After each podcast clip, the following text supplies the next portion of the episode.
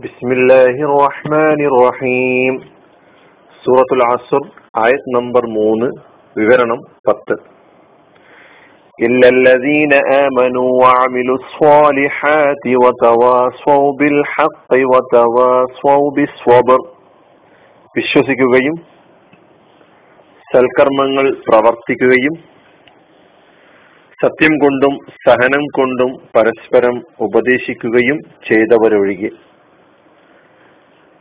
നമ്മുടെ ഈ ആയത്തിന്റെ അവസാന വിവരണത്തിൽ നമ്മൾ കിടക്കുകയാണ്.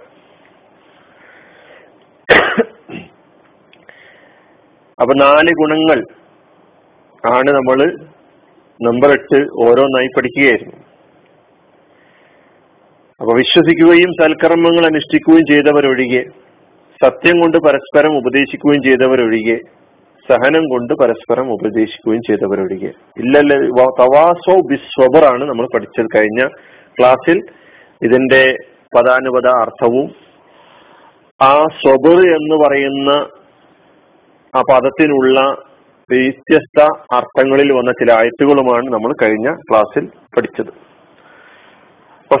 സ്വബർ കൊണ്ട് പരസ്പരം ഉപദേശിക്കുകയും ചെയ്തവർ ഒഴികെ. പരസ്പരം സ്വബറ് കൊണ്ട് ഉപദേശിക്കൽ. അതാണല്ലോ ഈ അവസാനത്തെ ഗുണമായി എടുത്തു പറഞ്ഞിട്ടുള്ളത്. നാലാമത്തെ ഗുണം. അപ്പൊ പരസ്പരം ഉപദേശിക്കുക എന്ന് പറയുന്നത് ഈ ഉമ്മത്തിന്റെ ഈ ജമാഅത്തിന്റെ ഈ സംഘത്തിന്റെ ഈ സമൂഹത്തിന്റെ അടയാളമായി സ്വഭാവമായി അള്ളാഹു സുബാനു താല പരിചയപ്പെടുത്തുകയാണ്. പരസ്പരം ഉപദേശിക്കുക എന്ന് പറയുന്ന കാര്യം. സത്യവും നീതിയും നന്മയും ധർമ്മവും പുലരാൻ ആഗ്രഹിക്കുന്ന നിസ്വാർത്ഥരായി ആഗ്രഹിക്കുന്ന ഉമ്മത്താണ് അള്ളാഹു ഇഷ്ടപ്പെടുന്ന ഉമ്മത്ത്. കാരണം ലോകത്ത് അവർ നന്മ പുലരണമെന്ന് ആഗ്രഹിക്കുന്നു. ഗുണകാംക്ഷയാണ് അവരുടെ മുഖമുദ്ര. നാം കഴിഞ്ഞ ക്ലാസ്സിൽ പഠിച്ച ഹക്ക് ഇസ്ലാം എന്ന് പറയുന്ന ഹക്ക്. അതിനെക്കുറിച്ച് പ്രവാചകൻ പറഞ്ഞത് ഇസ്ലാം ഈ ദീൻ എന്ന് പറയുന്നത് മുഴുവനും ഗുണകാംക്ഷയാണ്. ലോകത്തുള്ള മുഴുവൻ ജനങ്ങളോടുമുള്ള ഗുണകാംക്ഷ. ഇതാണ് ഈ വിഭാഗത്തിന്റെ പ്രത്യേകത. അതുകൊണ്ട് പരസ്പരം ഉപദേശിക്കുക എന്ന് പറയുന്നത് അവരൊരിക്കലും കൈവടിയുകയില്ല. അപ്പൊ ഇവിടെ നമ്മുടെ വിഷയം ക്ഷമ കൊണ്ട് സ്വബറ് കൊണ്ട് സ്വബറിന്റെ അർത്ഥതലങ്ങളൊക്കെ ഉൾപ്പെടുത്തിക്കൊണ്ടുള്ള ആ സ്വബറ് കൊണ്ട് പരസ്പരം ഉപദേശിക്കലാണ്. അപ്പോ അത് ഈമാനിന്റെ അടയാളമാണ് വിശ്വാസത്തിന്റെ അടയാളമാണ് ആദർശത്തിന്റെ അടയാളമാണ് ഇസ്ലാമിക ജീവിതത്തിന്റെ അടയാളമാണ്. റസൂർല്ലാഹി വസല്ലം ഒരിക്കൽ ഇങ്ങനെ നടന്നു പോകുമ്പോൾ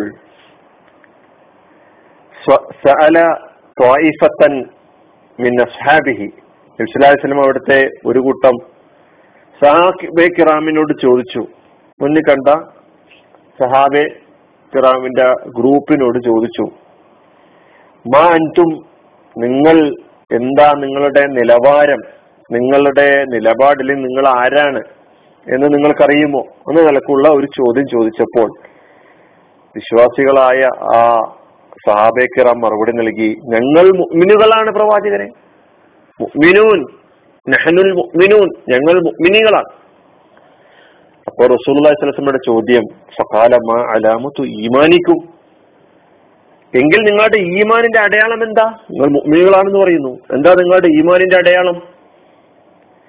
നമ്മളോട് ചോദിക്കുകയാണെങ്കിൽ ഈമാനിന്റെ അടയാളം അഞ്ചു നേരത്തെ നിസ്കാരവും വർഷത്തിൽ ഒരു മാസം നോമ്പെടുക്കലും. അങ്ങനെ തുടങ്ങിയുള്ള ആരാധന കർമ്മവുമായി ബന്ധപ്പെട്ട അങ്ങനെയുള്ള കാര്യങ്ങളിൽ മാത്രം ഒതുങ്ങുന്ന ഒരു മറുപടിയാകുമായിരുന്നു നൽകുക.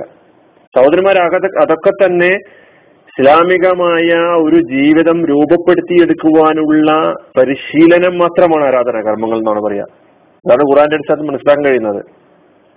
ഇവിടെ സഹാബിക്കറാം കിറാം നൽകുന്ന മറുപടി. നസ്പിറു അലൽ ബല വനഷ്കുറു عند الرخاء ونرضى بمواقع القضاء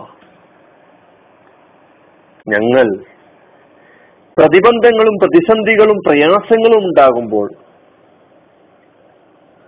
അതിനെ നേരിടാൻ സ്വബറായുധമാക്കിയവരാണ് നോക്കണം നസ്ബിറു അലൽ ബല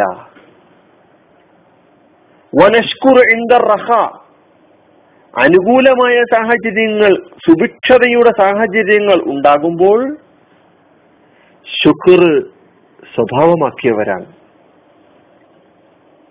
പടച്ചുതമ്പുരാന്റെ തീരുമാനത്തിൽ പടച്ചുതമ്പുരാന്റെ തീരുമാനങ്ങളിൽ മനസ്സറിഞ്ഞ് സംതൃപ്തരായ ആളുകളാണ്. നോക്കണം ഈമാനിന്റെ അടയാളം എന്താണെന്ന് ചോദിച്ചപ്പോൾ ഇവർ നൽകിയ മറുപടി. ഒന്ന് സ്വബറ ഒന്നാമതായി പറഞ്ഞത് നമ്മിൽ പലർക്കും നഷ്ടപ്പെട്ടുകൊണ്ടിരിക്കുന്ന ഒരു ഗുണം. അസുലാസ്ലാമ ഉടനെ മറുപടി പറഞ്ഞു മുഅ്മിനൂന വറബ്ബിൽ കഅബ. നിങ്ങളാണ് മുഅ്മിനുകൾ. ഇതാണ് ഈമാനിന്റെ അടയാളം. കഅബയുടെ റബ്ബാണ് സത്യം എന്ന് പറഞ്ഞ് റസൂലാസ്ലാമ മറുപടി കൊടുക്കും ചെറിയ പ്രയാസങ്ങളും പ്രതിബന്ധങ്ങളും ബുദ്ധിമുട്ടുകളും ഉണ്ടാകുമ്പോഴേക്കും ഈമാൻ നഷ്ടപ്പെട്ടുകൊണ്ടിരിക്കുന്ന ഈമാനിൽ പുഴുക്കുത്തു വന്നുകൊണ്ടിരിക്കുന്ന ഈമാനിൽ ദൗർബല്യം സംഭവിച്ചു കൊണ്ടിരിക്കുന്ന ആളുകൾ മനസ്സിലാക്കേണ്ടത് ഇതല്ല ഈമാനിന്റെ അടയാളം. ഈമാനിന്റെ അടയാളം പ്രതിബന്ധങ്ങളെയും പ്രയാസങ്ങളെയും സ്ഥൈര്യപൂർവവും അഭിമുഖീകരിക്കാൻ കഴിയുക. സ്വപരായുധമാക്കാൻ കഴിയുക എന്നുള്ളതാണ് എന്ന് മനസ്സിലാക്കേണ്ടതുണ്ട്. ഈമാൻ അമലുൻ സ്വാലിഹ് സത്യം കൊണ്ട് പരസ്പരം ഉപദേശിക്കൽ. ഇതാണ് ആദ്യത്തെ മൂന്ന് ഗുണങ്ങൾ എന്ന നിലയ്ക്ക് പറഞ്ഞത്. വിശ്വസിക്കുക സൽക്കർമ്മങ്ങൾ അനുഷ്ഠിക്കുക സത്യം കൊണ്ട് പരസ്പരം ഉപദേശിക്കുക. ഇപ്പൊ ഈ മൂന്ന് ഗുണങ്ങൾക്ക് വേണ്ടി നിലകൊള്ളുന്ന വ്യക്തിയാകട്ടെ സമൂഹമാകട്ടെ സംഘമാകട്ടെ അവരെ സംബന്ധിച്ചിടത്തോളം അവരുടെ വഴി അത്ര എളുപ്പമുള്ള വഴിയല്ല. പ്രയാസം നിറഞ്ഞ വഴിയാണ്. പ്രതിബന്ധങ്ങൾ നിറഞ്ഞ വഴിയാണ്.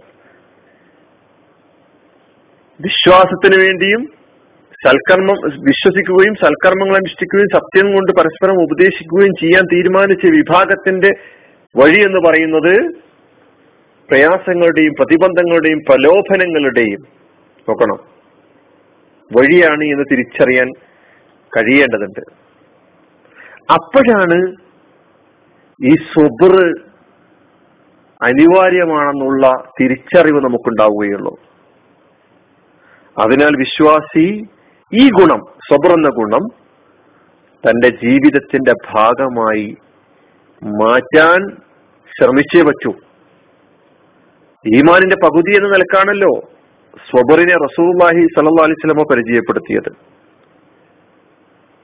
ഹക്കിന്റെ വഴി വഴിയിലെ പ്രതിബന്ധങ്ങളെ നേരിടാൻ നമുക്ക് സാധിക്കേണ്ടതുണ്ട് സഹോദരന്മാരെ.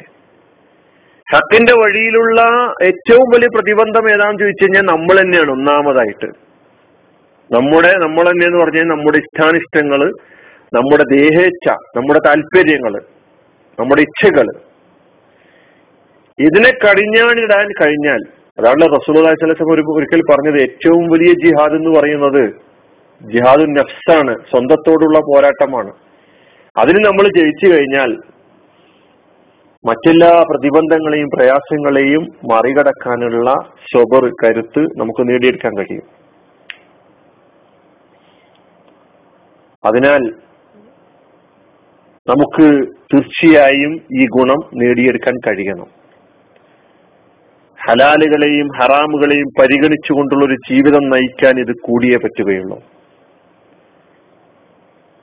അതുകൊണ്ടാണ് സ്വബർ പരിശീലിച്ചെടുക്കാൻ വേണ്ടി അള്ളാഹു റബ്ബുൽ ഇസ്സത്ത് ഒരുപാട് സംവിധാനങ്ങൾ നമ്മുടെ മുമ്പിൽ ഒരുപാട് പ്രോഗ്രാമുകൾ നമ്മുടെ മുമ്പിൽ അവതരിപ്പിച്ചിട്ടുണ്ട്. അതിൽ വളരെ പ്രധാനപ്പെട്ടതാണ് റമദാൻ മാസത്തെ റസൂല പരിചയപ്പെടുത്തിയ ഷഹ്റു സബർ റമലാൻ എന്ന് പറയുന്നത് ക്ഷമയുടെ മാസമാണ് സ്വബറിന്റെ മാസമാണ് സഹനത്തിന്റെ മാസമാണ് ധൈര്യത്തിന്റെ മാസമാണ് എന്ന് പറഞ്ഞിട്ടുണ്ടെങ്കിൽ നമ്മൾ നമ്മളവിടെ പരിശീലിക്കുകയായിരുന്നു. പടച്ചവന്റെ വിധിവിലക്കുകൾക്കനുസരിച്ച് ജീവിതം ക്രമീകരിക്കാൻ നാം പരിശീലിക്കുകയായിരുന്നു അവിടെ. പ്രയാസങ്ങളെയും പ്രതിബന്ധങ്ങളെയും ബുദ്ധിമുട്ടുകളെയും അല്ലെ എല്ലാം സഹിക്കുകയായിരുന്നു. അതൊരു മാസത്തേക്ക് മാത്രം പരിമിതമായതല്ല. അത് പിന്നീടും നമുക്ക് തുടരാനുള്ളതാണ്. ആ തുടർച്ച തീർച്ചയായും ഉണ്ടാകേണ്ടതുണ്ട്. അപ്പൊ ഈ ആയത്തിന്റെ വിവരണം അവസാനിപ്പിച്ചുകൊണ്ട് പറയുകയാണെങ്കിൽ വളരെ പ്രധാനപ്പെട്ട നാല് ഗുണങ്ങളാണ് ഇവിടെ എടുത്തു പറഞ്ഞിട്ടുള്ളത്. ഈ നാല് ഗുണങ്ങളുള്ള ഒരു വ്യക്തി ഒരു കുടുംബം ഒരു സമൂഹം ഒരു രാഷ്ട്രം ഒരു ലോകം ഈ ലോകത്ത് ഉണ്ടായിക്കഴിഞ്ഞാൽ കൊള്ളയും കൊലയും അനീതിയും വർഗീയതയും പക്ഷപാതിത്വവും നീതിക്ക് നിരക്കാത്ത പ്രവർത്തനങ്ങളും ഒന്നും തന്നെ നമുക്ക് കാണാൻ കഴിയുകയില്ല. കൊള്ളയും കൊലയും അനീതിയും വർഗീയതയും പക്ഷപാതിത്വവും നീതിയുടെ സത്യത്തിന്റെ സഹനത്തിന്റെ വഴി അന്വേഷിക്കുന്ന